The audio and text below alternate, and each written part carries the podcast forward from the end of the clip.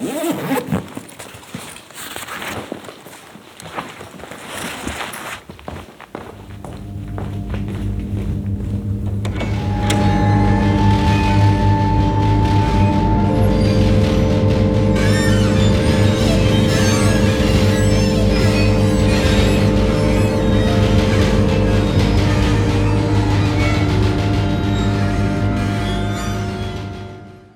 Welcome to Field and Foley episode 10.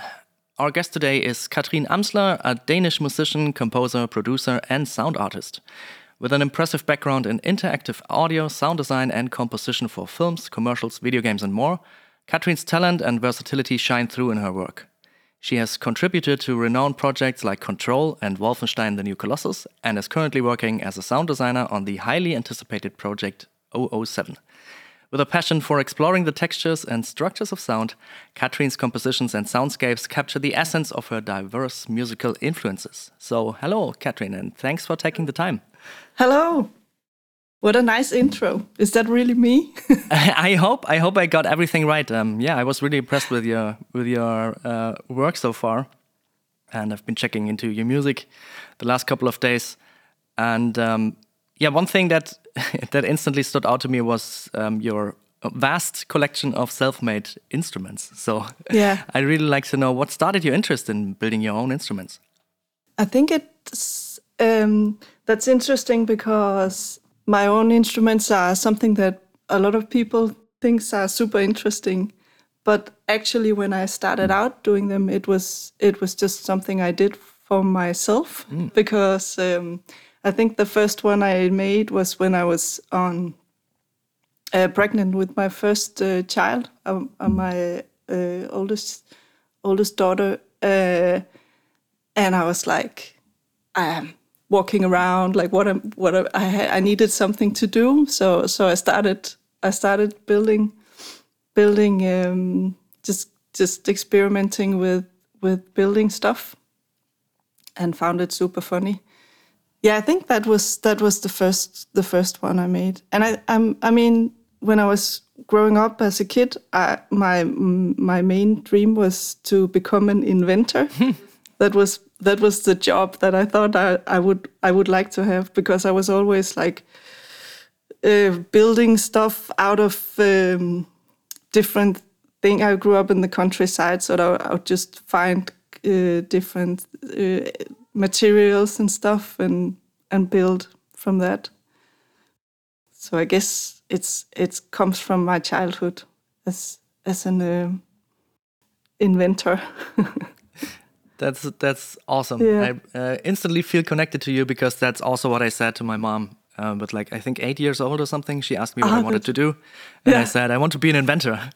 Um, That's funny. Yeah, because you it, it, it, opens up so many possibilities. You can invent anything. So yeah, it's, it's a great not, job, yeah. you know. yeah, and it's also I feel like um, it's the the first like real thought I had about me not being one thing, like not being just this one person that does just making chairs or yeah. I don't know working in an office for exact this purpose but um, yeah this interest in exploring different things and always exploring different things right?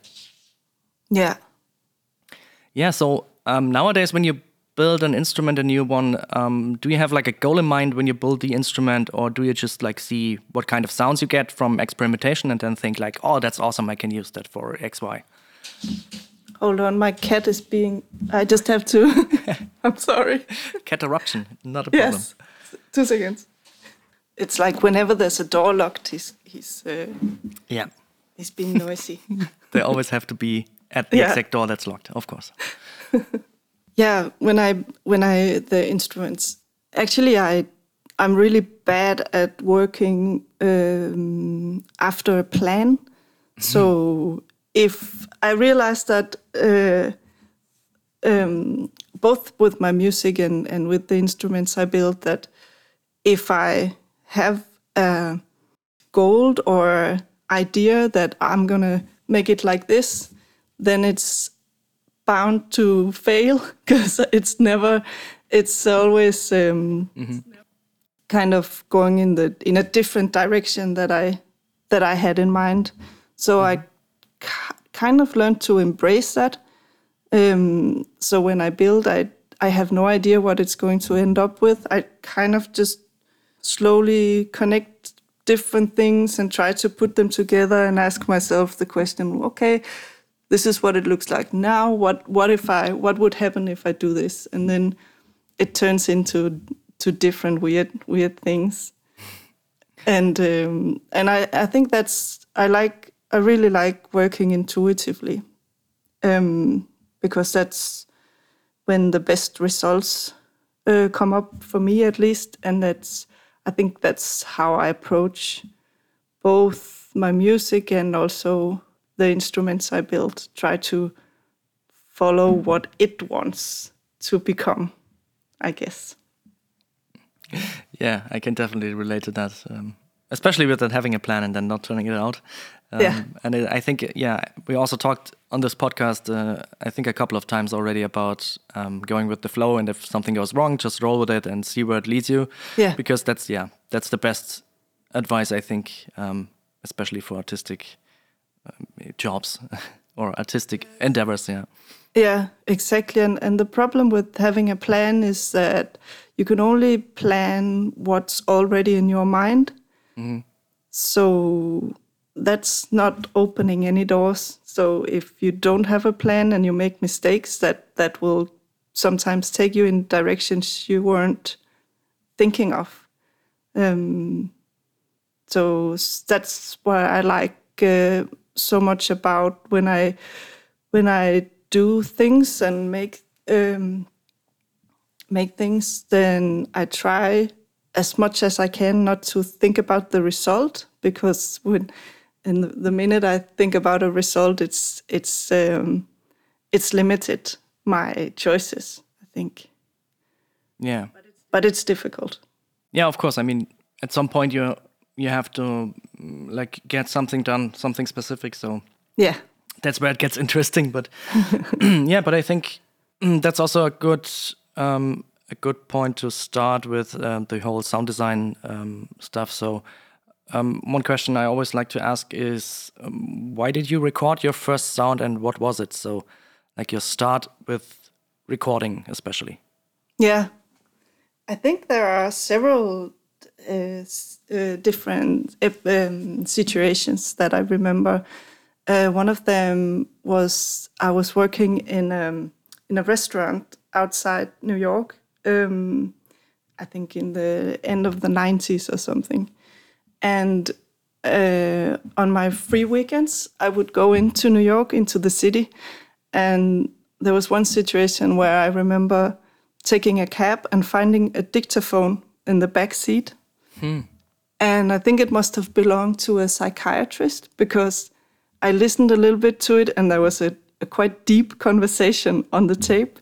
Oh, And since I'm super curious, I I struggled with that because uh, it was just too private for me to listen to, but I was also curious. So I had the idea that I have to record something over this tape as soon as possible. Otherwise, i am gonna I'm gonna listen to their conversation. So I went out and just recorded random stuff in the city uh, and also in the island where I worked. Uh, so I I deleted the tape um, or what's what was on the tape uh, pretty fast and that was kind of the first time.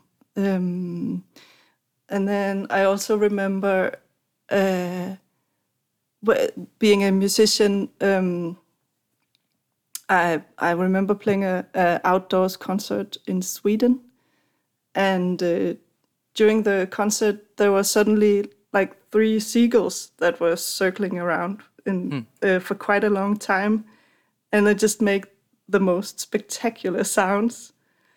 And I remember uh, how I just totally lost focus from what I was supposed to do. I was, I mean, I was playing a concert for people and just sat listening to them. And the seagulls, I didn't record them, but I kind of recorded them in my system. Mm. And that was, uh, yeah, I just remember that one. And I think, but the first time I recorded something with a handheld, um, that was in here in Denmark. In there's a city near the harbor, and there was a bridge um, that just had the most wonderful creaks, and they it had like uh, pipes underneath that were holding the the wood together.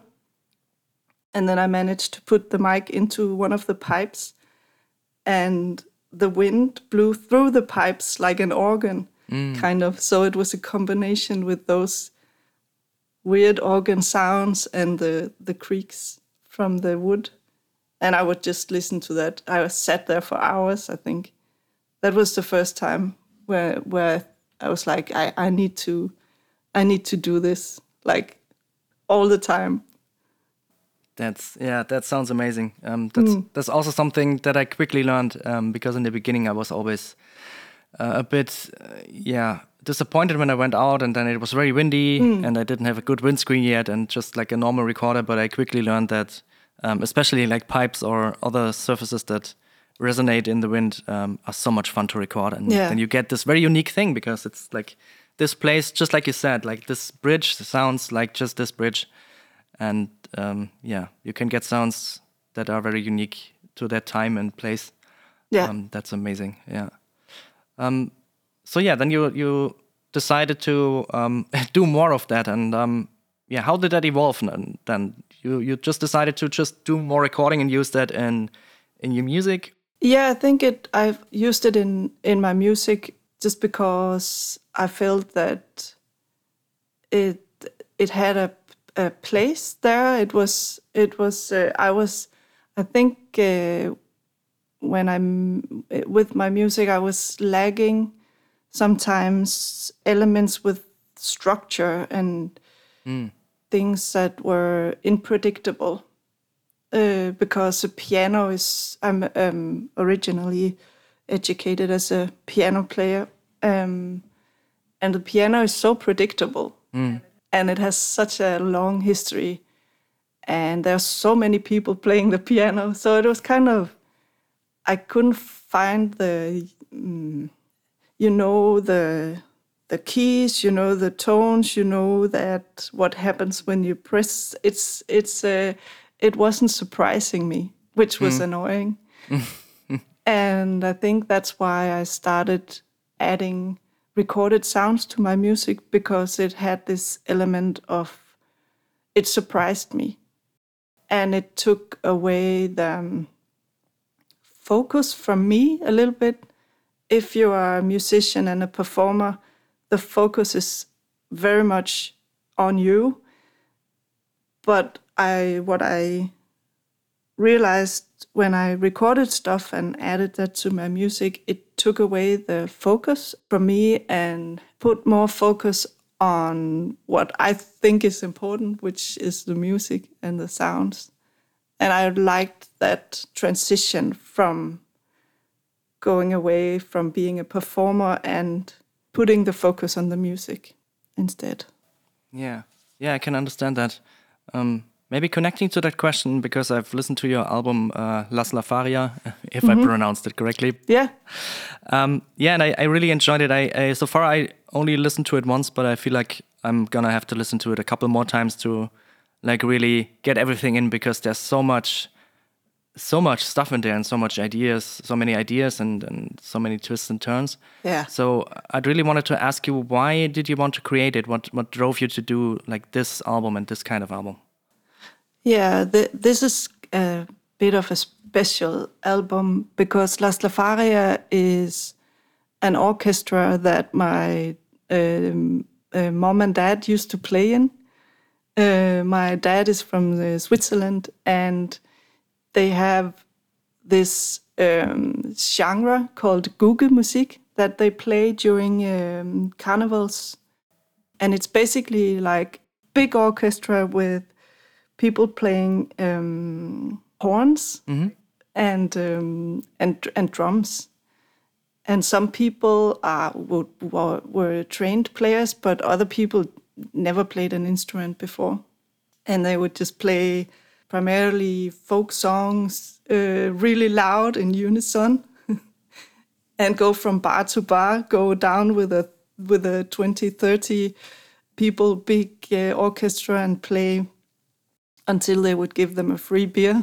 so that's the history of Laslafaria, and they made a one record, and um, I remember that record. I was listening to that a lot as a kid, and it was uh, just music I'd never heard before. I mean, we had the Beatles and all these kind of records, but then we had this Laslafaria record, and I would listen to it and just think, "Wow, this is this is so powerful." It was like listening. It was as if you know um, American football, if that was audio. That was that was what I remember that it sounded like, and I just remember thinking of how nice it was to give all this focus to stuff that was not perfect.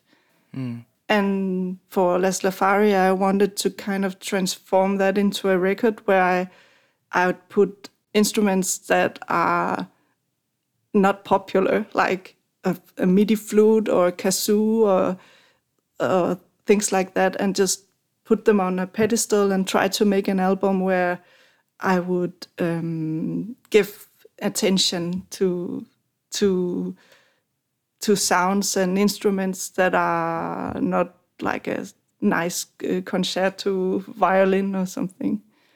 So that was the idea with that with that record, kind of.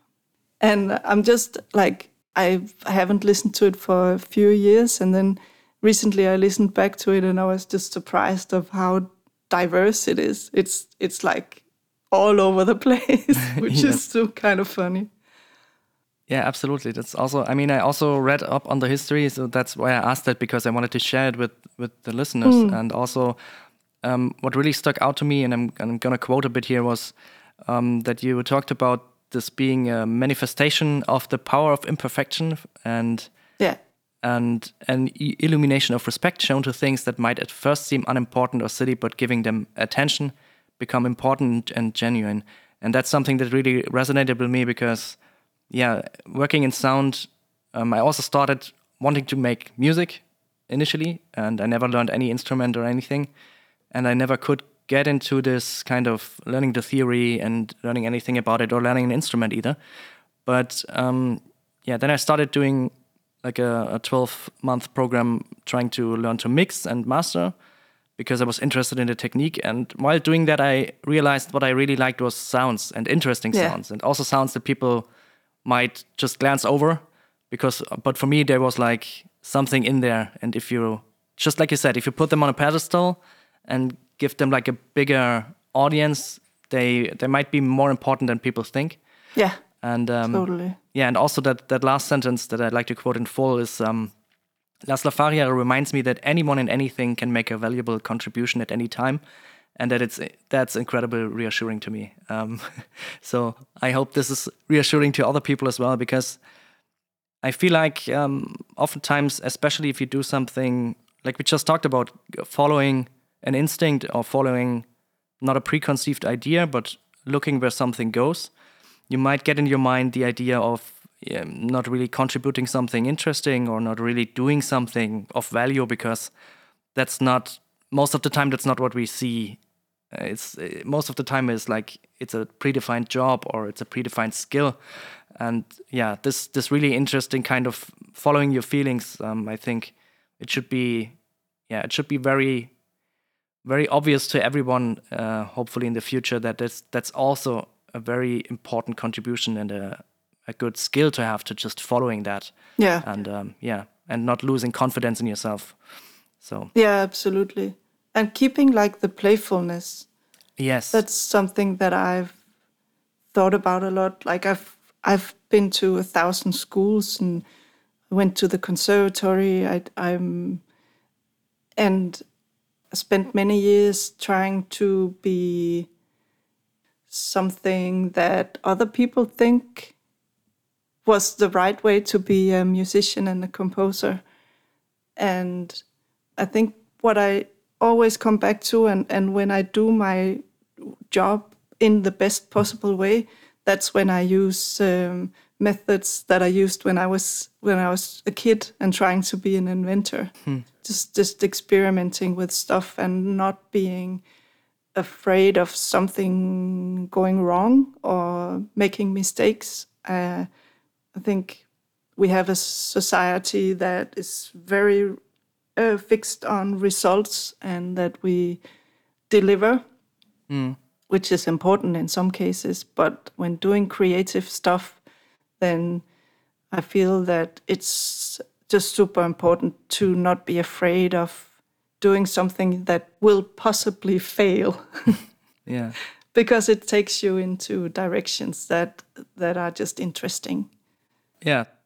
I remember doing a project with uh, two um, other composers where we were we had to make like 100 compositions each in one month and they, they shouldn't be long i mean it could be five minute compositions or one second Okay. so a lot of it was were just sounds, but we had to do it quite quickly. And what we did was that some of, I mean, some of those elements that we made would be really bad, but that was okay. Yeah. So we made a system where we graded what we had made. So it was a scale from zero to five. So if we made something that was that we didn't like ourselves, we could just give them we give it a zero or, or a one and it would indicate I made this. I think it was crap, but but it's still it can stay because we made a system where it they would transist in different ways and morph into each other. Hmm. And maybe one of my elements that I thought was crap would be perfect with another composer's element that was also crap. So it was just an experiment and, and that really opened a lot of doors for me to do things in different ways, mm, which was interesting. Yeah, that's that's that's very cool. I mean, um, yeah. To to summarize that all, we can probably say you can't do anything wrong if no one knows what you're doing. Um, Yeah. I really like that. I, I saw this as a meme at some point, Ah, cool. like way back, um, and I found it funny then, but just like a, sh- a short, quick laugh. But now um, it's really become some somewhat of a motto. yeah. because yeah, um, that helps a bit going over the anxiety of, um, yeah, as you say, uh, of the pressure of not being able to deliver something or deliver Yeah. something specific. So, um, and yeah, also the the point you said, uh, absolutely right. Like even if you think some something is shitty, um, we also thought about that uh, or talked about that. I, I think either here on the podcast or in the talk I had with a friend of mine that if you record something that's really really bad, there will always be a use for it. Um, We had the example of uh, recording a band that plays absolutely the worst version you can imagine of a song, and it really botches the song, and maybe even the PA system sounds bad. Yeah. But then you have a genuine recording of a bad performance, and getting that if you need that is very hard because yeah, then you would have to find a band that's really, really shitty and ask Yeah. them to record them. so mm, yeah, um, everything you you you may think it's it's it's a yeah it's a bad recording or it's a bad performance you did. Um, it can be used in some context in some way, Yeah. um, or as a starting point for something else. yeah, totally. Yeah. Um, staying a bit more on the album, can you tell us a bit more about how you recorded the album? Have you done like any interesting recording techniques? Um, I mean, I know you you build your own instruments, you have this, but um, especially on the side of recording, d- did you use some special microphones, for example, or cheap ones, or to get something? Yeah, I mean, I I own two microphones, and one of them is not even mine. I, it's I just uh, I'm just uh, uh, borrow uh, for a lifetime.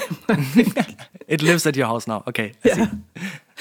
um, and it's a Geofón that I was lucky enough to get the the unicorn microphone that's impossible to to buy, but I I I managed to to get that one a few years ago, and then I used um, uh, it's called Ehrlund. It's a Swedish uh, guy who makes microphones, and it has like a triangular membrane.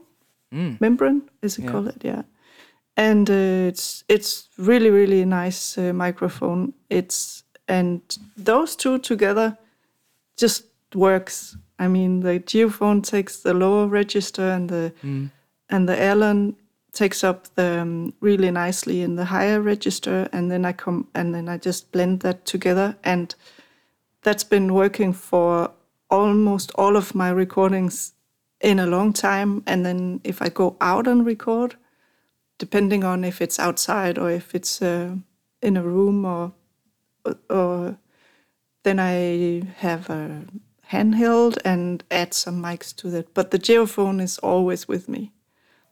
Yeah, absolutely the same for me. I um, I'm lucky enough to also have one. Yeah. I've been a fan of the Lom audio phones for a long time, and um, I got it when it first came out, and it was like the first batch, and I found it interesting. And Yeah. uh, now, now I see I'm lucky that I got it so early because Oh, yeah. uh, people are lining up. Um, but also, the, this is also a tip I give everyone that asks me um, if you want some of those Lom audio phones, they have uh, a really nice uh, newsletter. Um, so if you Yeah. subscribe to that, you get a, play, a date and time when something goes for sale. So you usually can snag one Yeah. um, if you're fast enough. So If you're and they're ready. really nice people. Um, I remember that I was, I think, I placed the wrong order or something, and I contacted them, and they made me an extra batch for for the Uši Pros, I think, oh, nice. um, yeah. which was so awesome. Um, yeah, yeah, shout out to Lom Audio, awesome company, awesome people. definitely. And what I what I also really like is their electromagnetic um, stuff, the the Priezor. Um, don't know how Mm-hmm. it's spelled, but um, this one is also amazing for just if you're out and about and recording just the the static in the air. Um, if you're near a power plant, for example, or mm, big uh, big power lines, something like that.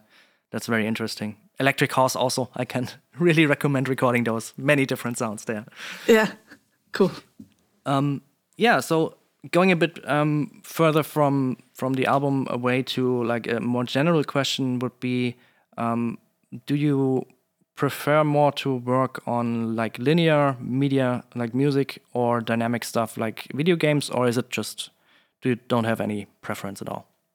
I mean, I've I recently started working for uh, IO Interactive, so interactive music is um, is new for me in the sense of uh, implementing and and uh, and stuff, and it's super interesting. I'm I'm just uh, blown away every day of all the possibilities of that.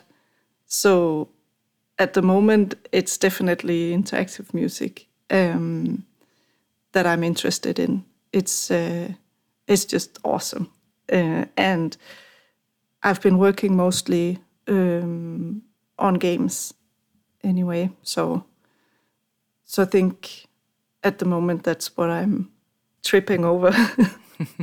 Yeah, yeah, I can abs- absolutely relate to that. I mean, especially the whole thing of of dynamic mixing, or also like dynamic, like you said, dynamic music or sound, yeah, where you can really not tell hundred percent what it's going to sound like in game, and for every player it will be a bit different because, yeah, it's it's a random chance in there and some like parameters that have to be um, considered while playing the sound. So um, that's also for me. It's also like the the thing that uh, really interests me, making some more organic things or that feel more organic.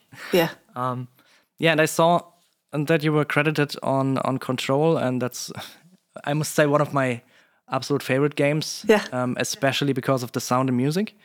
And I saw your role um, spelled as a sound artist. So yeah. um, can you quickly maybe describe what exactly is the role of a sound artist?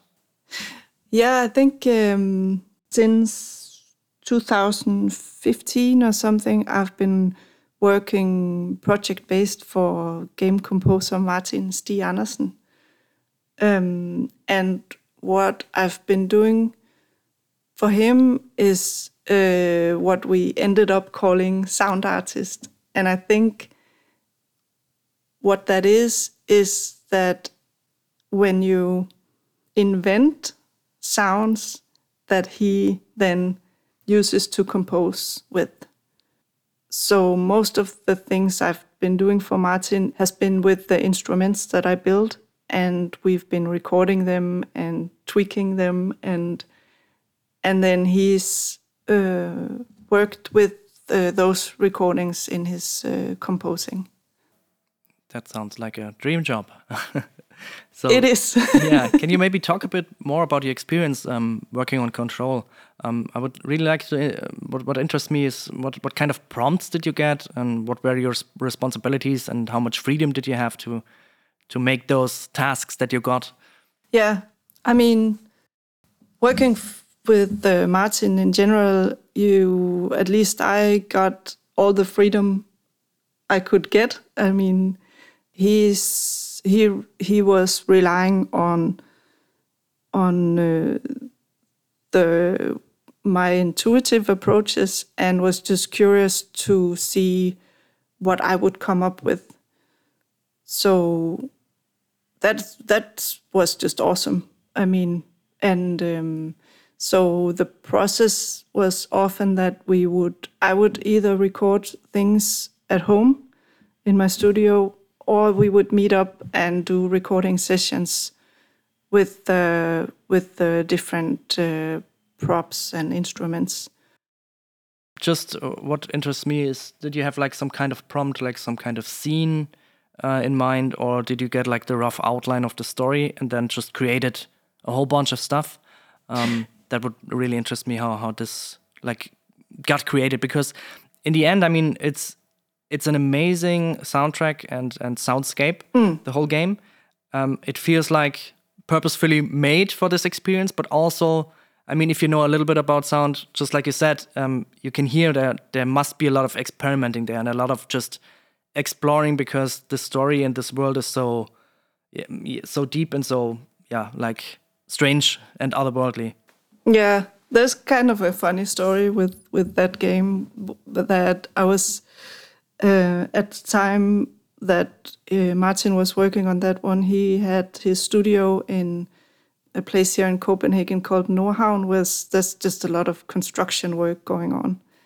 And I went out there to uh, get the brief, and most often when I've been briefed, I haven't s- played the the game or seen the game. I've seen concept art, um, and we've just talked about the essence of the game.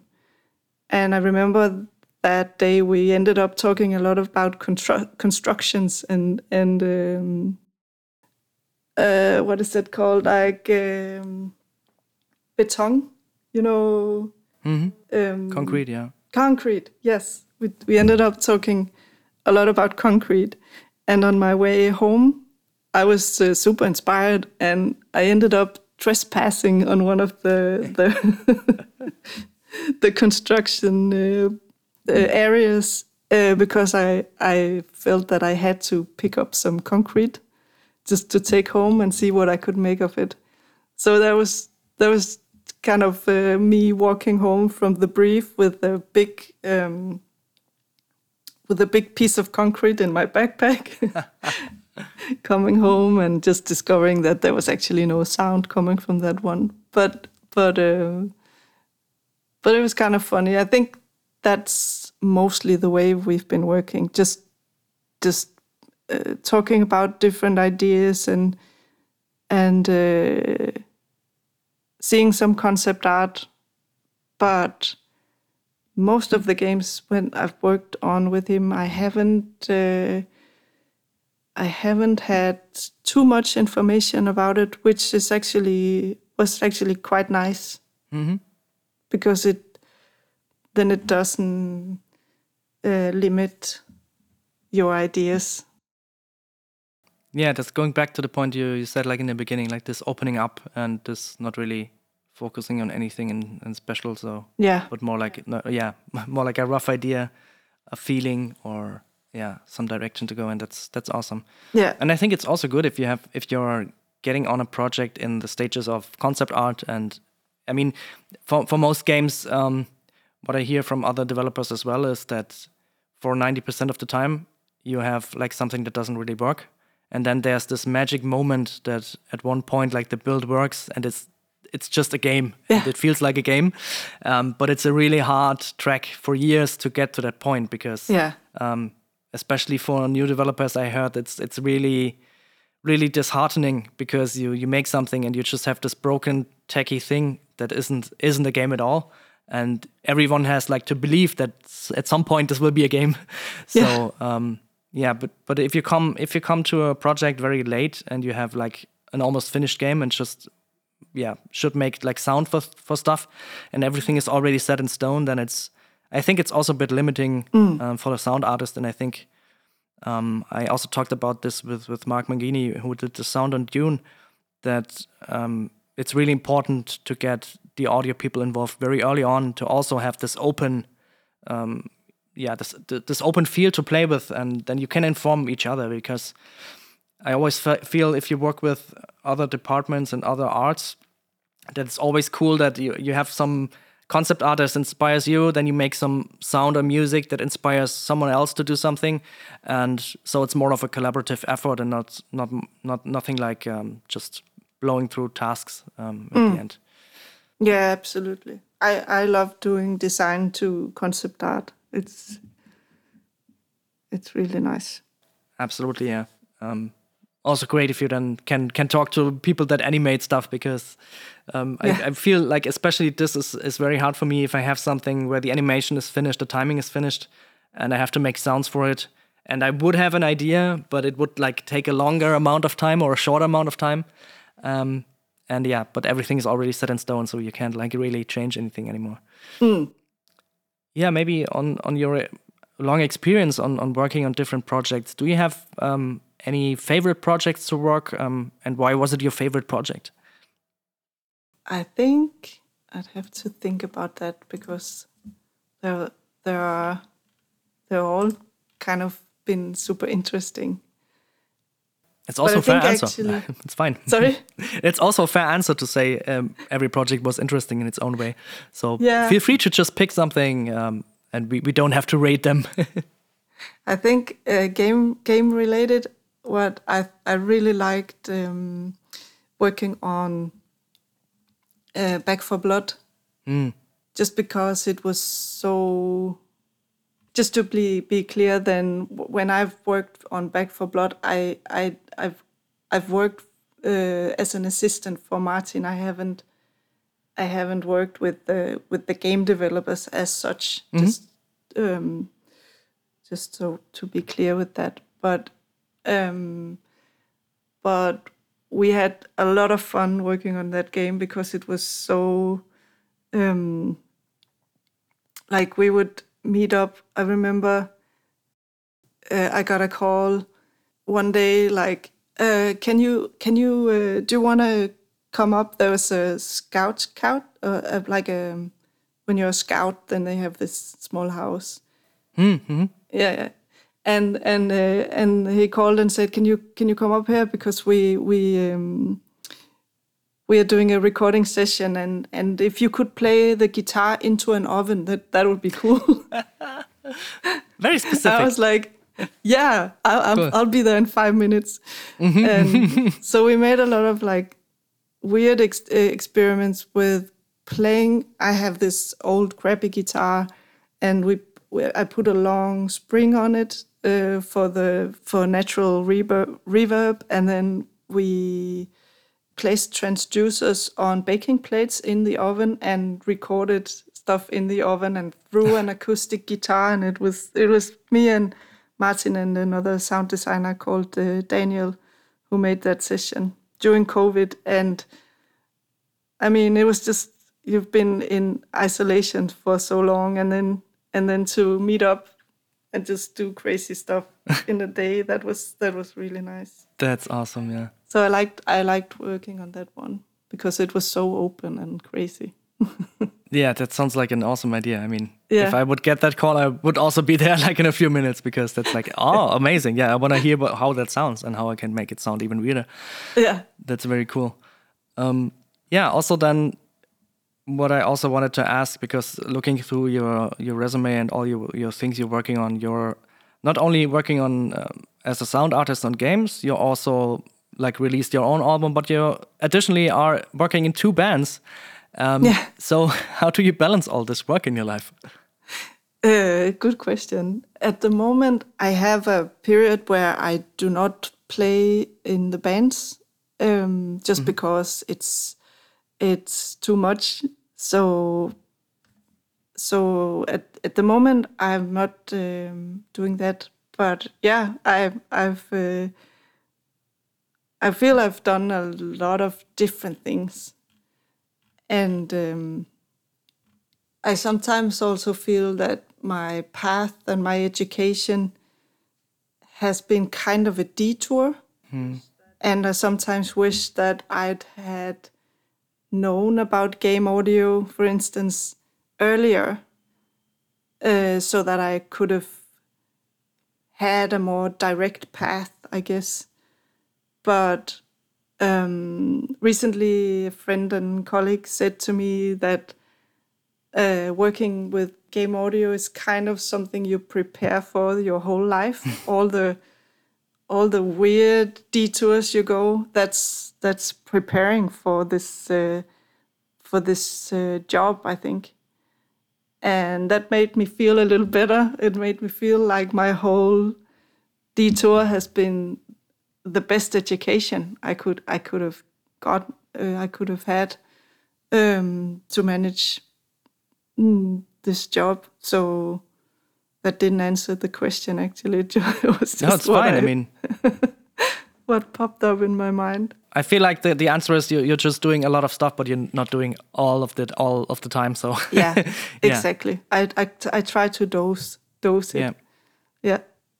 yeah. That's always that's always interesting if you if you read a resume of someone and you're like, "Oh, what? It's like two bands and, and uh, Yeah. a record, and then like working on games and so many games I really like, and there's like big jobs probably, and yeah. So it's it's interesting to see that, and it can can make people feel like maybe disheartened or like you said, like they're not not on the straight path or something like that. But uh, I have to agree with you absolutely. Like this, this preparation, or or like your unique path makes you and your sounds unique, and um, that's that's I I feel that's also what the really creative people value in other people because we don't want other people around us that had the same path and the same education. We want like a lot of variety and a lot of different ideas and different approaches to things. So um, yeah, just looking at your instruments, um, I also got ideas on my own. Um, just looking through the photos, so Yeah. um, it instantly gets me inspired, and uh, I think I think that's important to know um,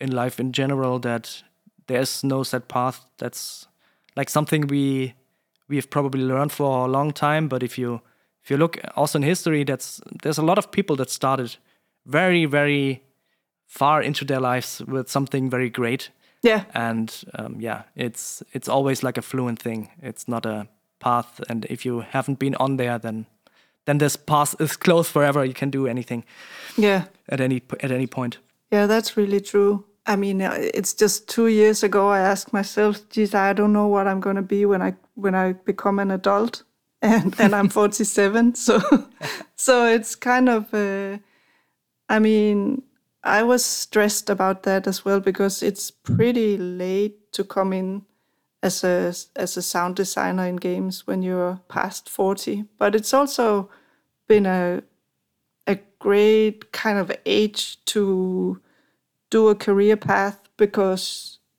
you you kind of easen up about being hmm, worried about what other people think.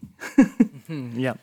Which is a just a nice it's just easier to go forward when when it's not so serious and that that helped me a lot like trying to come in to this to this industry just uh, just like a simple thing as not being afraid of asking questions because that's a really good good way of learning to ask que- questions and get answers. I, I realized that.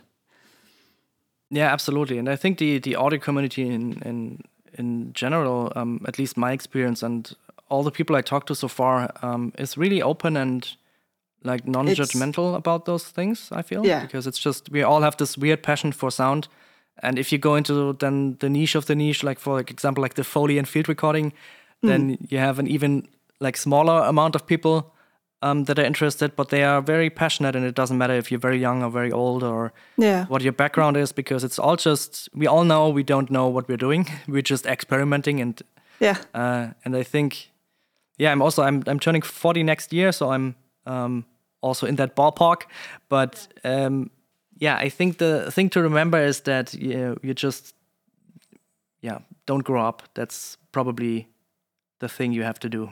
Yeah. Because if you say, what will I be when I grow up? Um, at some point in life, you probably find out that you never really grow up. You're just constantly growing.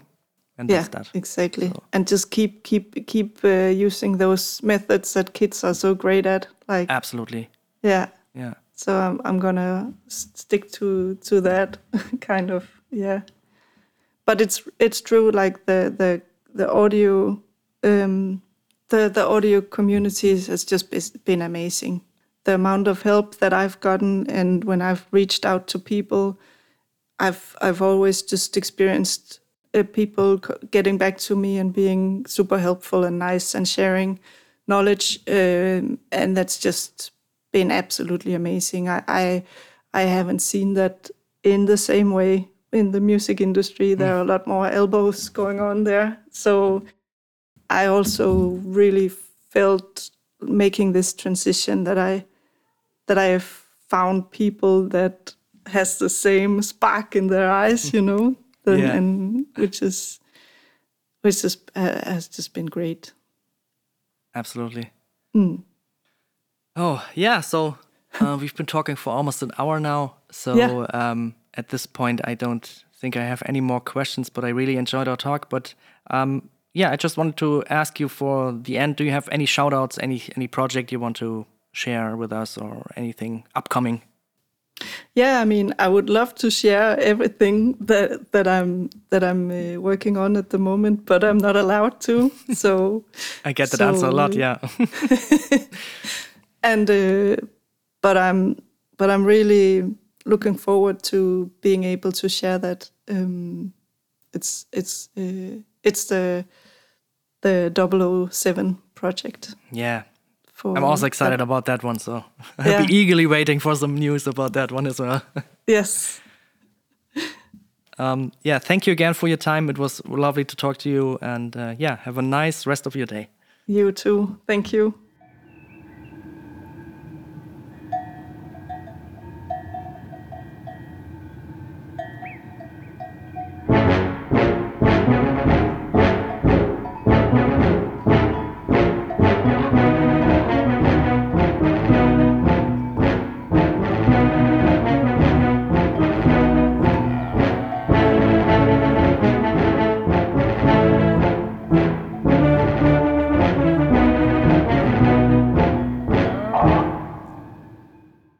Looking for more audio related podcasts to listen to?